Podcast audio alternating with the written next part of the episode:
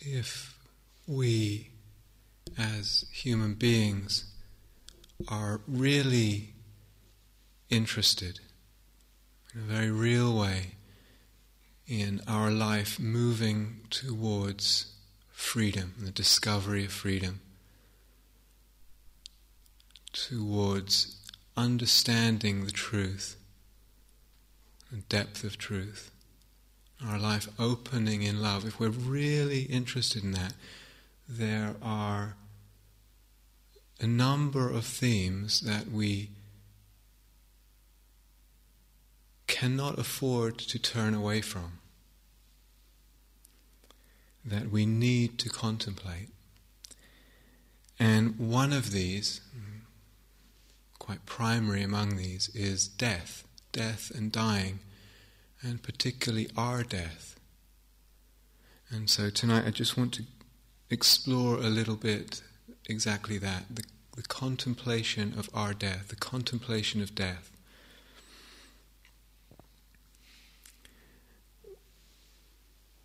One of the first things to say about that is that perhaps obviously this concerns us all. can hear something like that and think, oh, that's just for old people. or that's just for those who are terminally ill or whatever. Obviously, it concerns us all. But it's not a very popular subject. You know, as teachers, we get invited to teach day longs in different places around the country, and oftentimes nowadays they want to know the title of the day long sort of months in advance to sort of bring in the punters, basically. And I just wonder, what if you called it death? I wonder, but who knows? and we can look at our culture and what we can see is that there is there is a current within the culture, I think it's fair to say, of almost trying to pretend that it doesn't exist. Certainly that it won't exist for me, but pretending it doesn't exist, a little bit just kind of turning away, or a, lot, a little bit trying to ignore it. And I don't want to blame our culture and this culture too much. I'm not, not going to get into that at all. But this turning away, almost trying to pretend it doesn't exist, comes at a price. It comes with a price. And I think it's, it's a large price. There's a lot to that. And the more we turn away, the more we build the fear, the more fear of death. The more, in a way, disconnected we come from reality. Death is a fundamental truth of our reality, of our existence. Turning away, trying to ignore it, pretend it doesn't exist, can only bring disconnection. And I don't know, I don't know, even in Dharma circles, how many of us regularly, regularly, in a very deliberate way, really go into this and, and, and, and bring up, remind ourselves of death, contemplate our, our dying, in order that transformation of the heart, transformation of the being is allowed. And I have actually no idea how many do that, no idea, but my sense, just as a teacher talking to people, is not that common. Sometimes when I just throw out the possibility in Dharma talks and I just see the faces go white and sort of don't want to know. Not everybody, of course. But this contemplation doesn't have to be depressing. I mean, that's, that's, I think, quite key. It really doesn't have to be depressing. Friend was telling me being on retreat in India and walking and coming across by the side of the road the skull of a snake. And somehow, intuitively, there was, there was just this recognition of death and the fact of death. And what came up was actually joy recognition of her own death. And what came up was joy, and she couldn't even put her finger on why sometimes as we go into this contemplation of death, it actually liberates joy, funnily enough. Well, I think we need, if we're going to take this on, I think we do need to take it on, as I've said, we need to find a way of playing with it, of playing with it, to make it work for ourselves. I remember when my father died, I was 26, and he died very suddenly. He was 68. And it made a big impression on me. And without even willing it somehow, for actually for quite a few years afterwards, almost every night, lying in bed, awake before going to sleep, just lying there quite peacefully, my mind would begin to imagine that I was lying on my deathbed, that when I fell asleep I wouldn't wake up, that these were my last moments and last hours. And in a way, I mean, fun is too strong a word, but um, there was something actually playful about it, but also it, it, it seemed to be carving a way in, uh, in quite a deep way, that over the gradual repetition, it was actually channeling something out in consciousness, which I think really had an effect. And sometimes another friend was saying, yeah, I think about this, but I can't, I can't really believe it. It just remains theoretical. I know I'm going to die, but somehow I can't take it in. We need to play with it and, and shake it up a little bit. Imagine what the world is without us. Imagine a world without us. Where were we in 1820? Most, most of us were.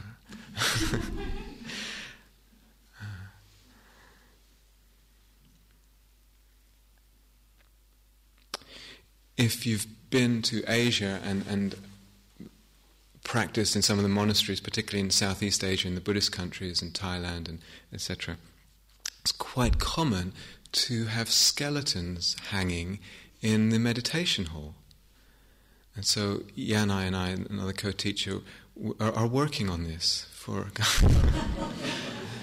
so if any of you want to donate, it's quite hard to come by a skeleton these days, apparently. But uh, I actually think it would be a really good thing to have a skeleton in here. It's a reminder.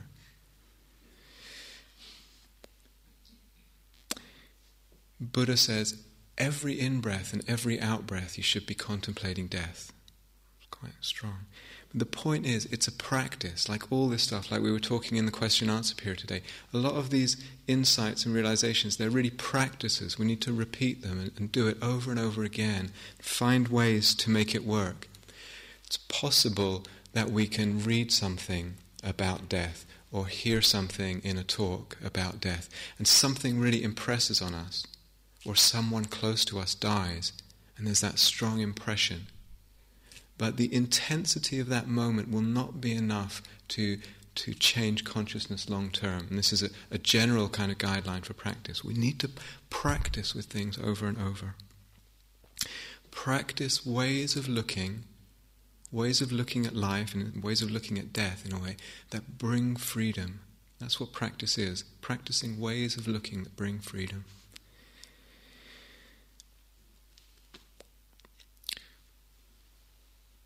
for those who are in a way brave enough to, to try this, to, to enter into this path, contemplating death, one of the initial things that people find is it, it brings a sense of preciousness and wonder.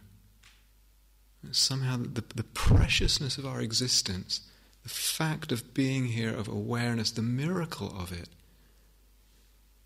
is kind of right there, is, is startlingly alive, startlingly brilliant in a way. It brings a preciousness to each moment and a wonder. So, really, a, a blessing of the practice in that.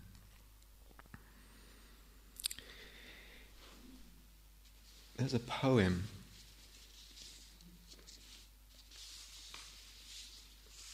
by a poet called W.S. Merwin. It's called For the Anniversary of My Death. Every year, without knowing it, I have passed the day when the last fires will wave to me, and the silence will set out, tireless traveler, like the beam of a lightless star. Then I will no longer find myself in life as in a strange garment, surprised at the earth and the love of one woman and the shamelessness of men as today, writing after three days of rain. Hearing the wren sing and the falling cease, and bowing, not knowing to what. It's a very beautiful poem, very, I don't know the word, sobering. Something grabs you right there in that. What a thing to contemplate. One of these days is the anniversary of my death.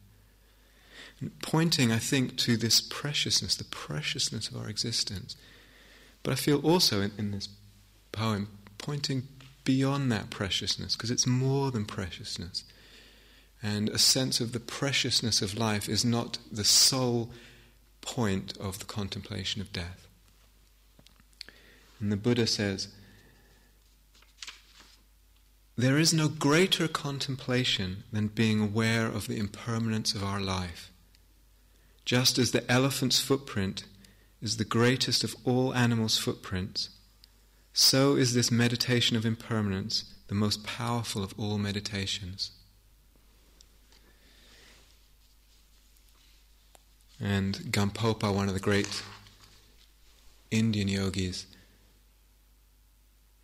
by contemplating death, all attachment to every part of samsara is turned back. Both the Buddha and Gampopa pointing to immense potential in this contemplation of death. And that has a number of levels to it.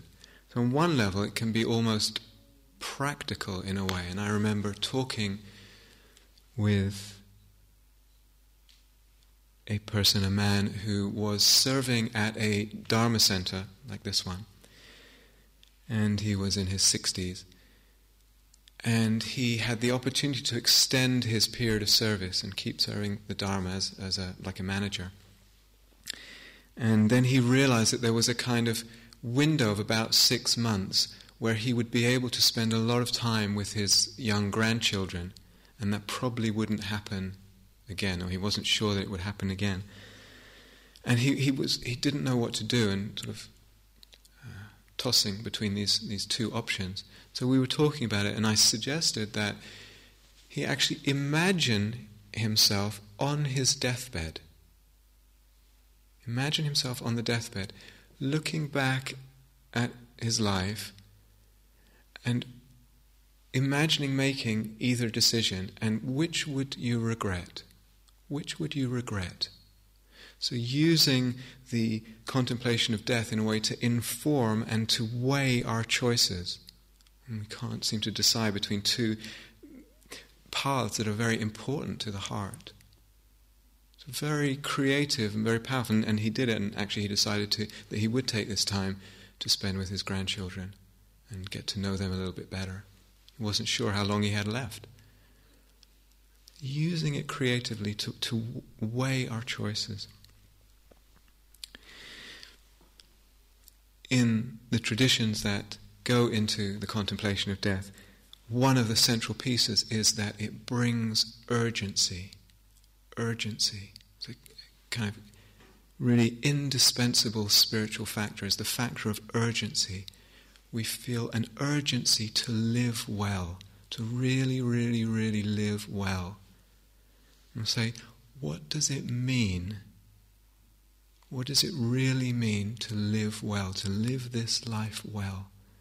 And we could say, oh, I fancy a yacht in Monaco and this and that. You know, hopefully immediately we see, well, that's not, that's not really that well. But even still, we can find our life and the current of our life moving towards wanting a nice place to live and a nice job and, and this and setting up things. And that's living well somehow. But we haven't really, really gone into it perhaps. What does it really mean to live well?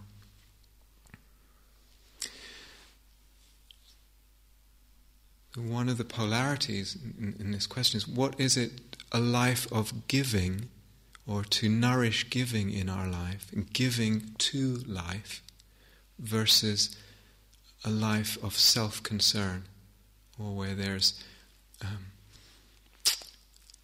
in a way, sometimes we have a choice between these two.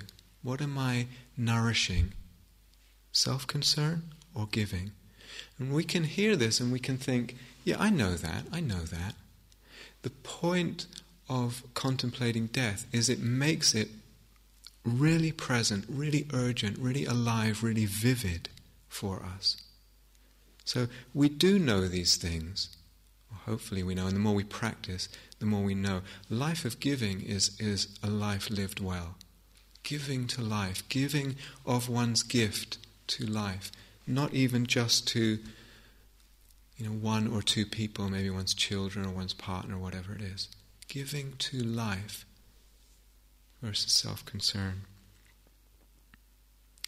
With that, and part of what comes with the urgency, what do I really most want in this life? I touched on this in the opening talk, but this is actually a really profound question, a beautiful question, and a necessary question. What do I really, really want? Most deeply in this life, for this life.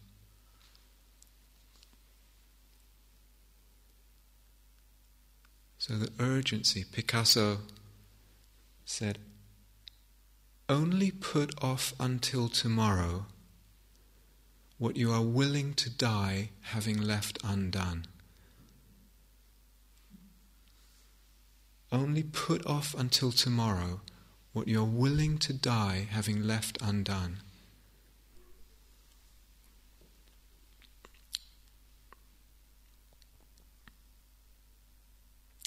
Friend was telling me, I think it was last year or sometime in the last month, in Plymouth, which is one of the big cities nearby, a new shopping mall was built. And there was the opening day of the shopping mall. 120,000 people showed up for the opening of the shopping mall. Why? Why? This is our life, and it's, it's ticking away day by day, what is important to us?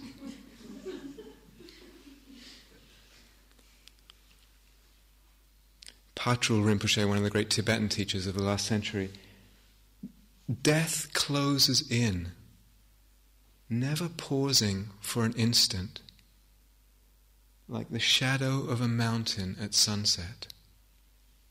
Death is closing in right now as we're speaking.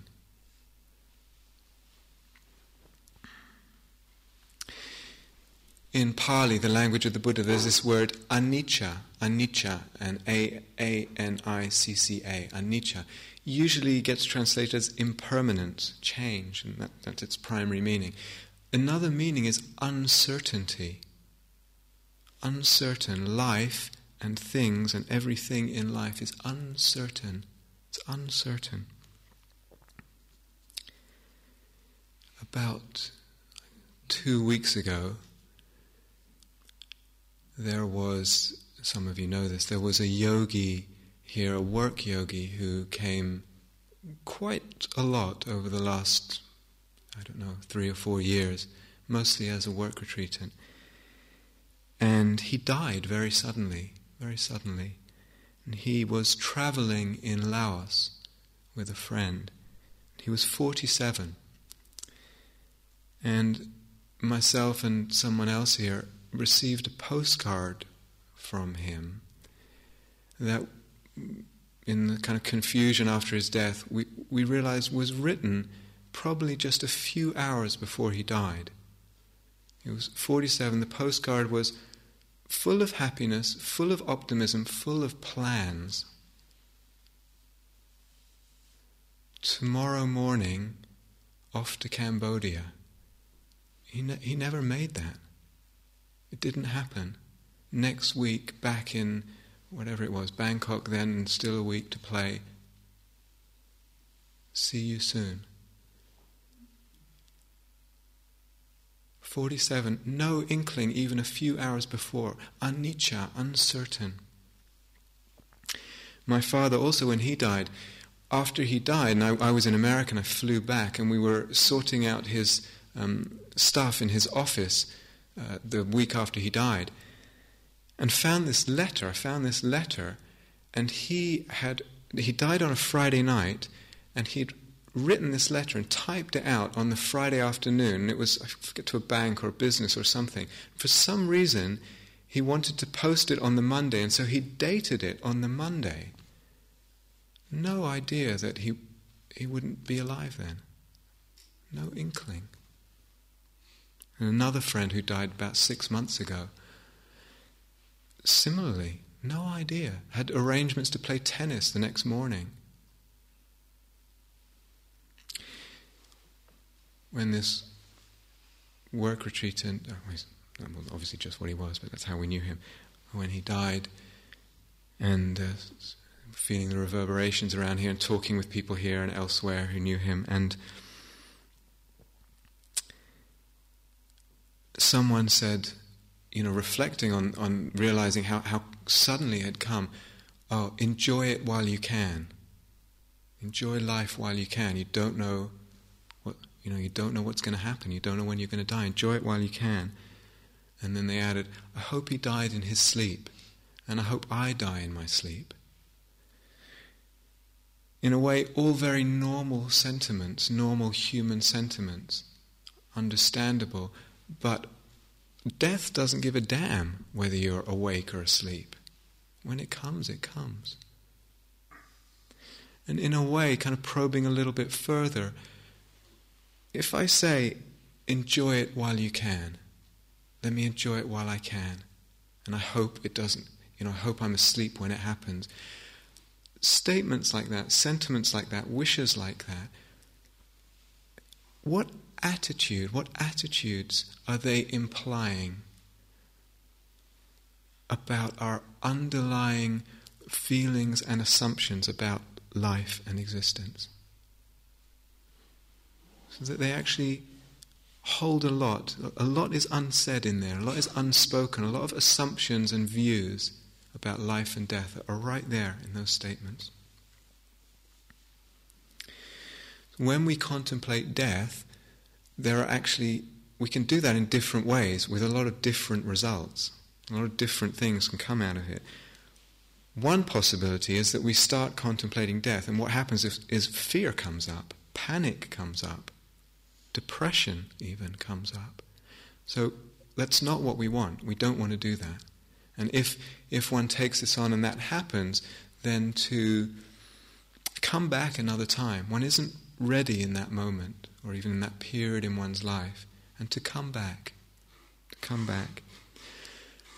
Sometimes one will find that fear comes up, but it's actually not that strong. It's not that strong. And like we were talking again in, in the question and answer period today, if it's not that strong, one can be aware of the fear. It's there. I'm not pushing it away, I'm aware of it, but just incline the awareness towards what else might be becoming clear in the depths, some intentionality or clarity that's, that's clarifying there. And to draw close to that, to let that speak to one, to let that influence one.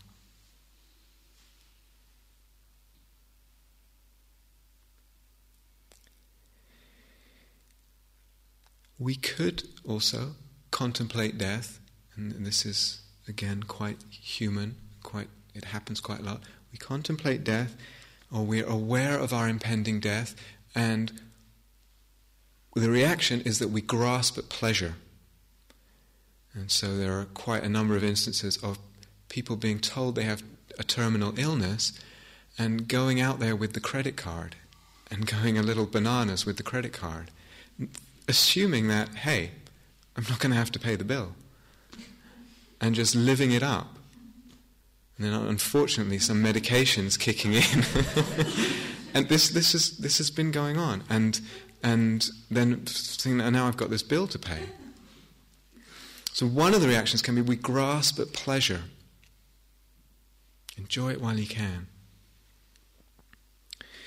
Another possibility is that we grasp at experience, all experience. We're so, we know nothing else but life, and we start grasping at experience. Anything, seeing, tasting, touching, all of it. That's actually very difficult to sustain. Sometimes it can, we can feel it's something spiritual. We want to touch life, we want to open to life. But actually, it's very difficult to sustain that. It wouldn't really sustain. And again, we can contemplate death in a way that leads to, flows into, brings an urgency, an energy energy, brings inspiration, brings a clarity, brings the intention to cultivate, to nourish, to take care of, to, to nurture what is really beautiful in our life, what is deeply and truly beautiful inside and outside. And there's an urgency about that. What really matters? What really, really matters? The, totally key and central question in our life. What really matters? In a way, one can look at the whole question from another angle. It's sort of the same thing, but from a different angle, and ask, what will make my death more problematic, more difficult? What is it that will make my death more problematic and more difficult? One of the things I think, and anyone honestly investigating this would come to, is that if the life has been given to accumulation, accumulating possessions, power, prestige, stuff, property, etc.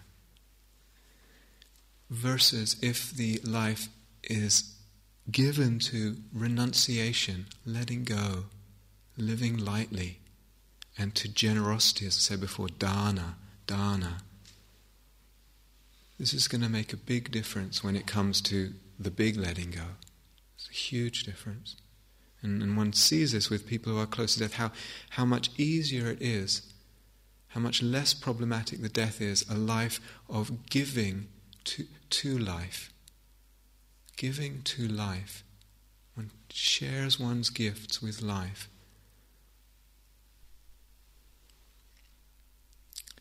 We, I think we need again. This is stuff that we can. We need to really sense it. Can can you get a sense of this? The, the, in a way, the truth of this. Really need to sense it and deeply get a sense of this so that it affects the choices we make and the way we live. Another one, and again, this is one that the like that first one, like that the Buddha put great emphasis on. Regrets at the time of death in terms of how we acted and spoke with others our, our sila, our ethics, how, we, how caring we were in relationship to each other.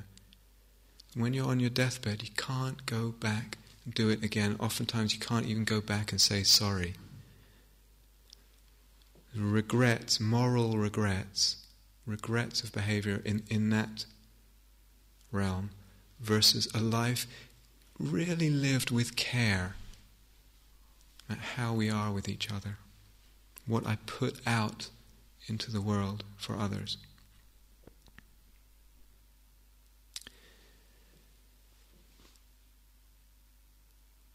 Having a sense at, on one's deathbed, what if we had a sense that one was, in a way, disconnected?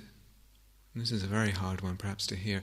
One f- looks back on one's life and feels that maybe for much of it I was disconnected from a sense of wonder, a sense of this miracle in life, from a sense of the potential depths of consciousness. What would that be to go through a life and look back and feel, well, a lot of it was spent in disconnection? Versus nourishing that sense of wonder in one's life, nourishing the depths of consciousness. In the tradition, we talk about samadhi, deepening in meditation, deepening in consciousness, and exploring that, knowing that in this life, that we've drunk deeply from the well.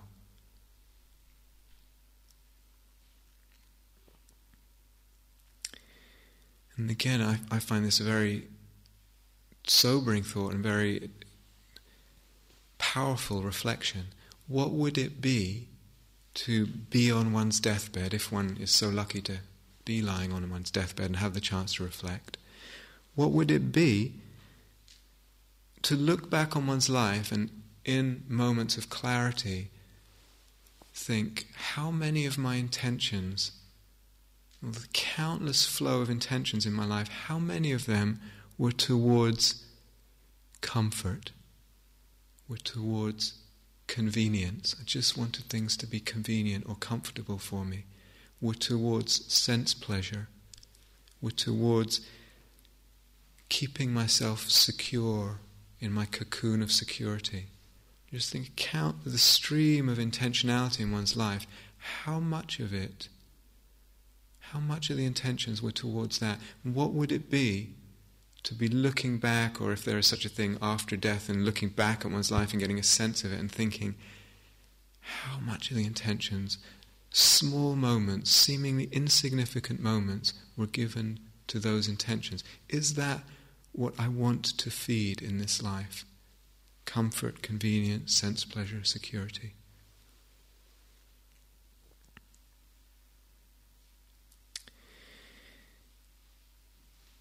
What else would make my death problematic, difficult? Well, delusion. Delusion, not understanding deeply in life. So, not living close to impermanence. Not as we were talking earlier in the question and answer people, this, this uh, seeing into the self and the emptiness of the self, and this whole self other duality. If I die and that, that hasn't been questioned, delusion ignorance is going to make the death very difficult. Very difficult. This self going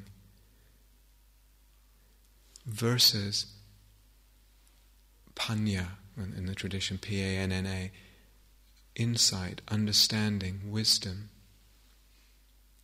We've seen the emptiness of the self, we've seen the emptiness of things, and even more of time, of death itself. Colossal shift colossal shift. So, we can contemplate death, as I said, in, in, different ways with different outcomes. One of the outcomes can be we contemplate death and we're eager. We're, we're, we want to seek this understanding. We want to seek panya, seek wisdom, a heartfelt understanding. It's interesting the Buddha, right at the beginning of his path, before he left the palace, and I'm sure many of you know the story how he was brought up, before he left the palace and even decided, as he was deciding to leave, the, his process of deciding, right from the beginning, it had to do with death. There was the four heavenly messengers he saw when he went out from the palace, and uh, an aging person, a, a sick person, a dead person and a renunciate. And he saw a dead person, and he said, he asked this question himself, so powerful, it rings, you know, 2,500 years later, it's still ringing, like, like resounding. And he said to himself, and this is what made him leave and made him want a life of practice. And before this, he had no practice. And he, he reflected on what he'd seen and said, Why should I, who am s- subject to death, why should I seek refuge in that which is also subject to death? Why? So there's lots of things in the palace or even uh, in a spiritual practice I could get that's subject to death. But right from the beginning, he said, I want something, I want to discover something that's deathless. Deathless and I'm willing to risk my life for it. That was actually right from the beginning. It was, it was the encounter with death. And death was kind of at the core of what he was about in his spiritual practice. I want to discover something deathless. It makes no sense for me to try and take refuge in anything but that. I'm going to die. Why should I seek refuge in something else that's going to die? And so our contemplation of death can, can similarly lead to I want to see something. I want to see. I want to see deeply. I want to understand something about life before I die. I really, really, really want to understand something. And the teachings say, and we, we hear in, in Dharma and different spiritual traditions, actually, things are not what they seem to be. Things are not what they seem which means life is not what it seems. And I want to understand that. I want to understand that.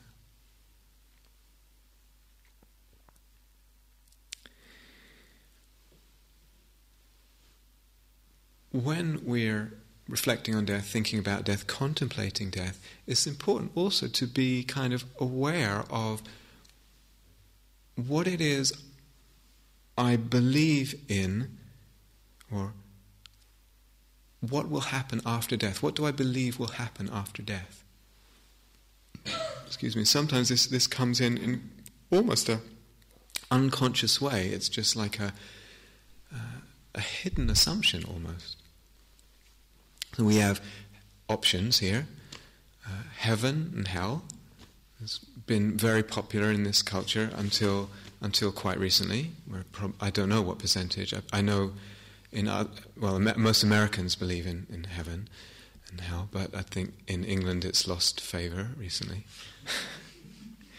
if you're around sort of Eastern spiritual traditions, there's this notion of reincarnation. Reincarnation.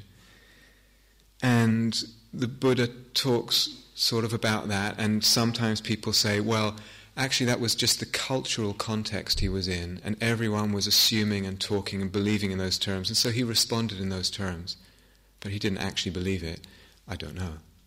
I don't know. Possible, I'm not sure.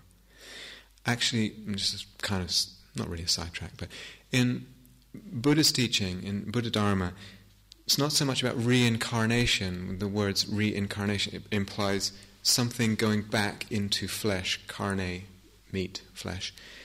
And Buddha Dharma talks more about rebirth. So I remember hearing a couple of analogies for what rebirth is, rather than a soul or an, ent- en- an entity re entering flesh, material form. Analogies, and they're quite interesting. Analogies might be billiard balls or snooker balls, one ball is traveling with some momentum, hits another ball, and the first ball stops dead, just completely stops. And the second ball moves off at some angle, depending on how the other one has hit it, and takes up the momentum. And the first one stops dead. And that's actually, can't remember where I heard this, a monk or some, somewhere. That's actually more akin to a, a dharmic understanding of rebirth. Or another analogy you've got a candle flame and you light another candle from that flame. Is it the same flame or is it different? So sometimes with this reincarnation notion, we, we want to cling to this sense of self or soul, something that's going to be in something else, some core identity or entity, essence that's going to land up in something else. And actually, the Dharma notion is quite different than that. So, heaven and hell, reincarnation, rebirth. Another option, and I think this is probably, I don't know, maybe the most popular one nowadays, I'm not sure. How many people nowadays assume total annihilation at death? Total annihilation.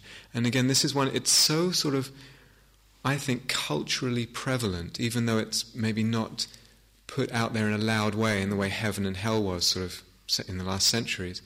I wonder how many are kind of operating under that assumption. So, quest, you know, statements like "enjoy it while you can" and uh, "seeking pleasure," etc. Is that coming from an assumption of annihilation, whether we're conscious of it or not? It's important to explore this. What am I assuming?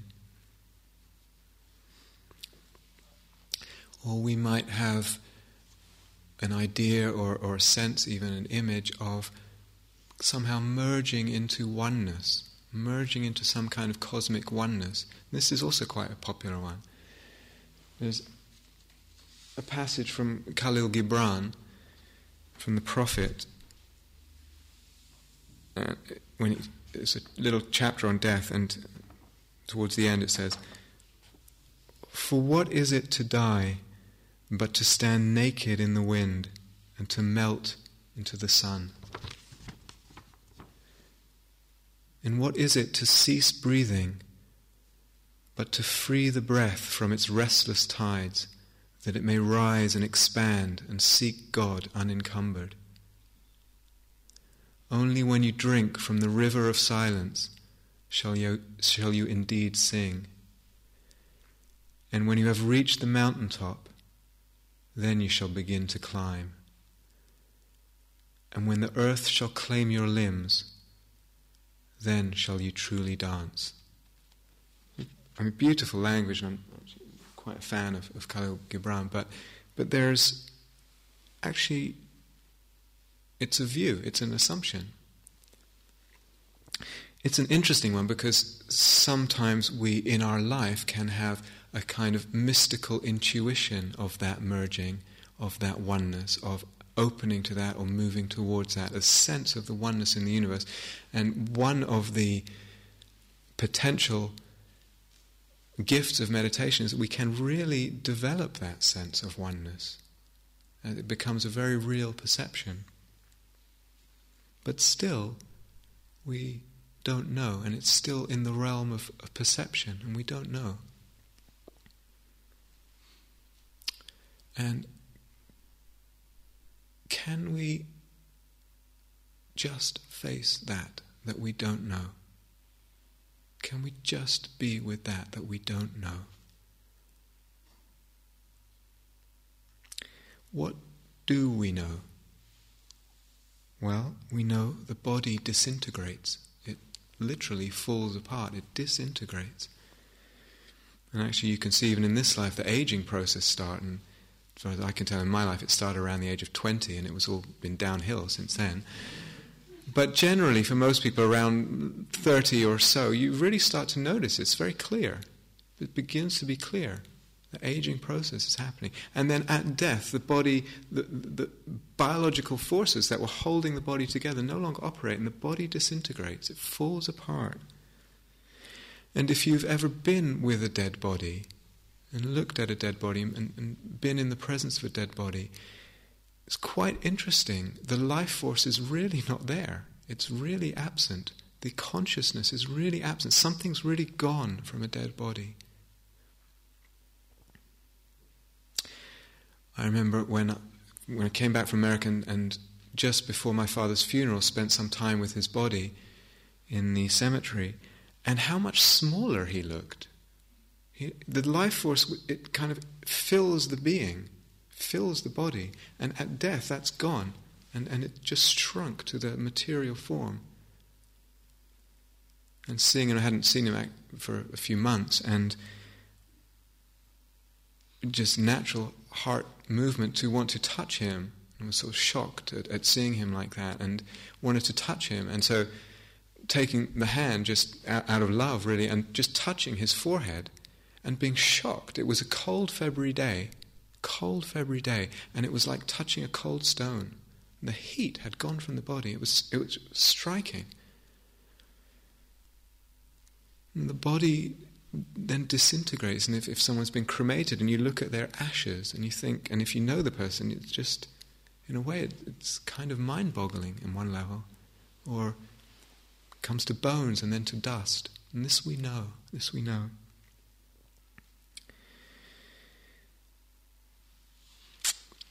There's something about this process of what happens to the body, though, that we can use and contemplate. And Thich Nhat Hanh, this is a, a favorite theme of Thich Nhat Hanh, some of you know the Vietnamese Zen teacher. And in a way, it is, it is an angle on oneness. So we know, just scientifically, that molecules and matter recycle. That what goes into the earth comes up and it feeds the flowers and etc. and it gets recycled. And so there's a passage from him. This body is just a manifestation, like a cloud. When a cloud is no longer a cloud, it is not lost. It has not become nothing. It has transformed. It has become rain. Therefore, we should not identify ourselves with our body. This body is not me. I am not caught in this body. I am life without limit. That's actually not the greatest passage. Uh, of his explaining that. But there's this sense of um, molecules recycling, atoms recycling. We know this. Uh, Walt Whitman said, when I'm, I think it's from Song of Myself, when I'm gone, when I'm dead, look for me under your boot heels. And again, this is a practice. So we can hear that and we can think, well, that's just stupid. Okay, fine. We can also hear that and it can sound intriguing. Again, in and of itself, not going to make much difference. It's a practice. Like all things that make a difference, they need to be practices. Practice, practice, practice. And we practice, um, if it feels like this would be helpful, we practice seeing this way so that it's not just an idea, a kind of cute idea. A friend said she spent a while composting and just seeing that process, the literal recycling, you put something in, leaves, twigs, etc., and later it's something else. And then you feed it to another plant, and somehow it's in the plant. You see this process. We, in Dharma teaching, the Buddha talked about contemplating the four elements earth, air, fire, water. Just contemplating that the elements in this body are not different from the elements outside.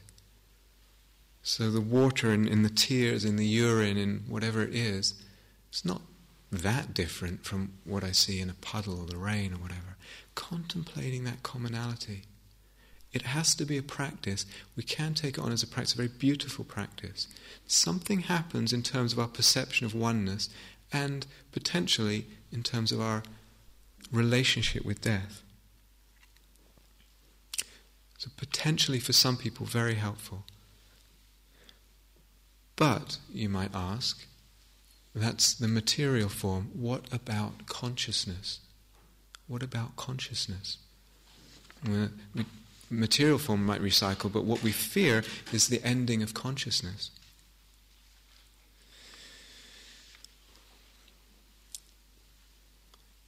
Someone a while ago told me that when her grandfather died, who she loved very much, after he died, she began noticing death everywhere, all kinds of death everywhere, turning the attention towards that. And again, can take it on as a practice and really sustain that as a seeing, sustain this seeing if we do this, what we begin to notice, and you can see it in nature, in the hedges and all kinds of things, that actually life needs death to make space for life. Otherwise, it would, well, it would just be overcrowded. There wouldn't be enough room. And you actually see this in nature. And in a way, she also talked about seeing the naturalness of death and how natural it is for everything to die. And there was a, a comfort in that at, at a, quite a deep level. So, in the Dharma tradition, we talk about contemplating impermanence. And a big emphasis on that. This can be done in a number of ways. So, one is that just every day we become aware of the, the flows in the day the flow of the mood, the flow of the mind state, the flow of how the body feels. This and that. And just, is it the same in the morning as the evening? Watching that flow in the day. An everyday level. We can also be aware of impermanence at a very microscopic level, just moment to moment. Things are changing, changing, changing, arising, passing, dying, dying, dying. And there's another way of contemplating it, which is a little harder to get hold of, but I feel more powerful. Being in the present moment, aware of the context of death. So aware that this moment, this sound, this sight, this visual impression, being right there and seeing it in a context of vastness of time where we are not here. There's the unknown before eons, eons, billions and billions of years, and billions of years afterwards, and we are not here. The context of the vastness of time, the vastness of space, and being in the moment, it's a little more difficult to get a handle on as a practice, but extremely powerful. But it's important, I think, if we are contemplating impermanence, to make sure it's useful for us. Because oftentimes you can contemplate impermanence actually not making much difference. And we're just doing it because it's supposed to be good for us. So finding a way to make it useful. It's not just that the Dharma is moving towards accepting impermanence, being okay with things coming and going and dying and being born and dying. That's actually not where we're headed, a kind of fluidity with the flow of life and death. Sometimes a person contemplates impermanence quite deeply in meditation, and a sense comes up of huge spaciousness, the spaciousness of awareness. And within that, everything is arising and passing. It's being born out of that and dying back into it. Very beautiful state, very lovely and transforming potential for meditators. A person can think awareness, this vast awareness, that's the deathless. Seems to always be there, unchanging. But how do we know that that will stay like that when we die? How do we know that survives our death? How do we know that that's not just a perception? So enormously transforming, a lot of freedom in that, but is it, is it really the deathless?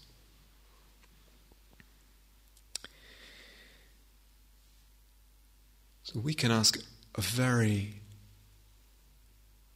kind of what might sound like a strange question at one level. Why, why would I want to live longer? now, on one level, it's kind of it's just normal, natural impulse of life. But it's interesting. The Buddha has this passage. Better than a hundred years lived without virtue, without ethical care, uncentered, is one day lived by a virtuous person absorbed in meditation. And better than a hundred years lived undiscerning, uncentered, is one day lived by a discerning person absorbed in meditation. And better than a hundred years lived apathetic and unenergetic is one day lived energetic and firm. And better than a hundred years lived without seeing impermanence is one day lived seeing impermanence. And better than a hundred years, better than a hundred years of life lived without seeing the ultimate truth, the ultimate Dhamma, is one day lived seeing the ultimate truth, the ultimate Dhamma. So it's actually not just about how long we live. Why do we want to live so long?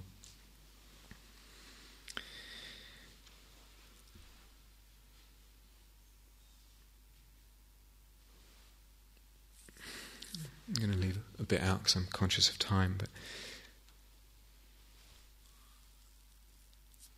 at one level, this I realise what I'm going to say is going to sound quite perhaps odd at, at one level.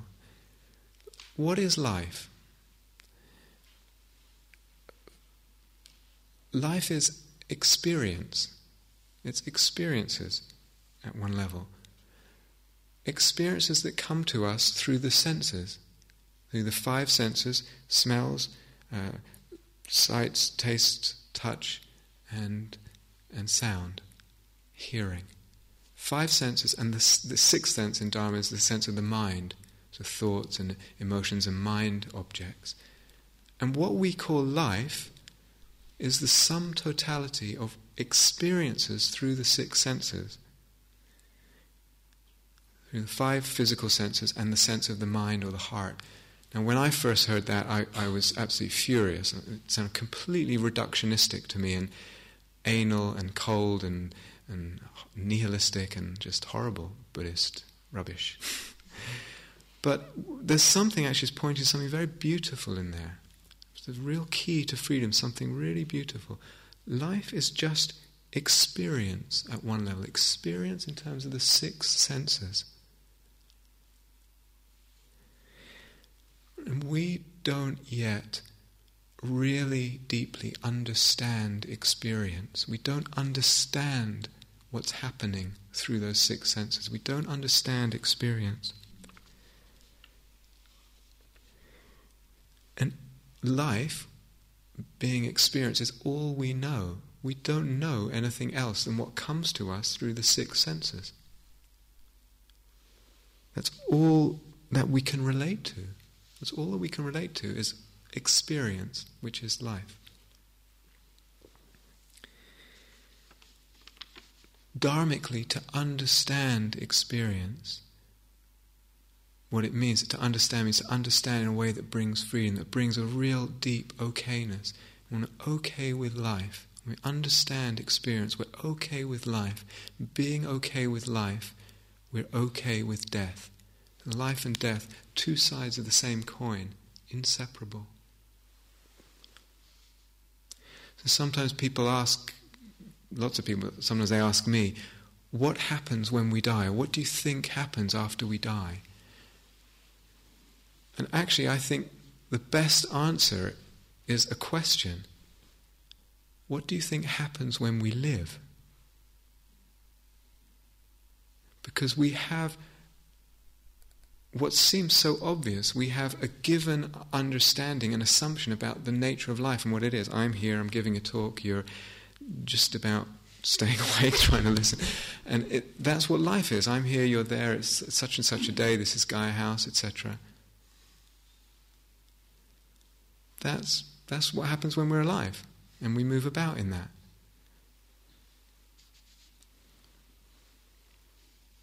And so we think about death and we think, I want to have more life, I want to have more experiences, is what it means. And I've heard people say, I don't want to die, I still want to have this experience or that experience. There's, there's things I still want to do, there's experiences I still want to have. And all this is extremely human and understandable. But do we know the emptiness of experience? Do we understand experience? So, experience and even time is empty. What does that mean? I don't have time to go into it tonight, but there are the question and answer periods. So, no, I'm, I'm serious, but let's say a, a little, little piece. without realizing it, and this is what delusion means in Buddhist terms. I'm actually going to take my time and just finish what I want to say tonight. So. Without realizing it, we build experience. The mind builds experience, and conversely, actually, the mind is built by experience. And we don't realize that we're doing that. And we do that at every level from incredibly gross. So, an example is uh, using recently a tantrum. You're in the middle of a tantrum about something, and you, or you see a child in the, in the middle of a tantrum. Something is the object, or some person, something has been built up by the mind in that state and has come, come, some experience has come to really be prominent and loud and built up. It's a big deal. And the self also is a big deal. We can see in our life and then in our meditation even more subtly that when we let go of what builds things up, we, we start to let go of our, one of the factors, we let go of our reactivity with things. More and more we get skilled at that, that actually we are building experience up less and less. We build experience up. And it can come to the point where we're so skilled at letting go of what builds experience, actually nothing arises. Nothing arises. When we see that all experience, which means all of life, is something that the mind is building, this extremely radical, counterintuitive teaching and understanding. And there's a spectrum. We can build experience up a lot, or less, or less, or less, or less or nothing. But it's all experience, any experience, even the most given ordinary experience while I'm just sitting here doing nothing, that's actually quite a built up experience. Just being is quite a built up experience. Now we can hear that and think, well, that's completely depressing. Or again, that sounds nihilistic. It's not at all. I can actually guarantee that when one goes into this, something so wonderful about that, something so beautiful in the seeing of that and what that liberates in the heart and the, the intimations of that. And what it really means is life is not what it seems to be, nor is death. And yet it's not something other than that. It's empty, it's empty, and this is not nihilistic. And the Buddha as a beautiful thing says, it's talking about this. See the world, learn to see the world as a mock show, as a play, as a bubble. See it as a mirage. One who regards the world this way, the king of death does not see. One who regards the world this way, the king of death does not see. There's another poem from something called the Therigatha, verses of the elders, uh, monks and nuns who reach liberation and then write songs or poems. And, and one line from one of them is Why grieve or lament only what is fabricated, only what is built in this kind of not really real way? Only what is fabricated dies. And the Buddha's initial impulse of want something that's deathless, we can actually discover that. Something deathless is something timeless. It's not, it's not eternal in that sense. It, it's beyond time. It's not something that lasts a really long time, like forever. It's beyond time.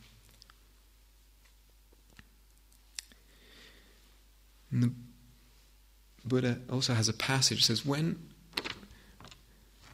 as our understanding of this deepens, you could say, we come to a point, there comes a point, our understanding of emptiness deepens. He says, when one no longer asks questions about existence, past, future, or present, such as, do I exist? Do I not exist? What am I? Who am I? Why am I? Or, this that I am, where have I come from and where will I go? One no longer asks such questions because one's had a whole different view, understanding of life has opened up. Very different. And I feel one of the, one of the beautiful, in a way, amazing things is that this, this deepening into the seeing, as it deepens, it can deepen, and we can see that and, in a way, live that from our heart more and more. As that deepens, it can almost paradoxically coexist with the, the urgency that I was talking about earlier. The urgency to want to give, to want to share our gift with the world. And somehow there's a paradox in that, maybe. Somehow, maybe they're different levels, but they can coexist in a very beautiful way. So it doesn't move into a nihilism, it actually frees our giving even more, frees our will to give even more.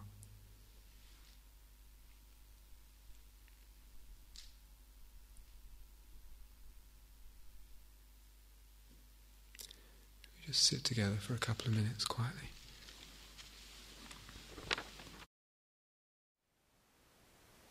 Thank you for listening. To learn how you can support the teachers and Dharma Seed, please visit dharmaseed.org slash donate.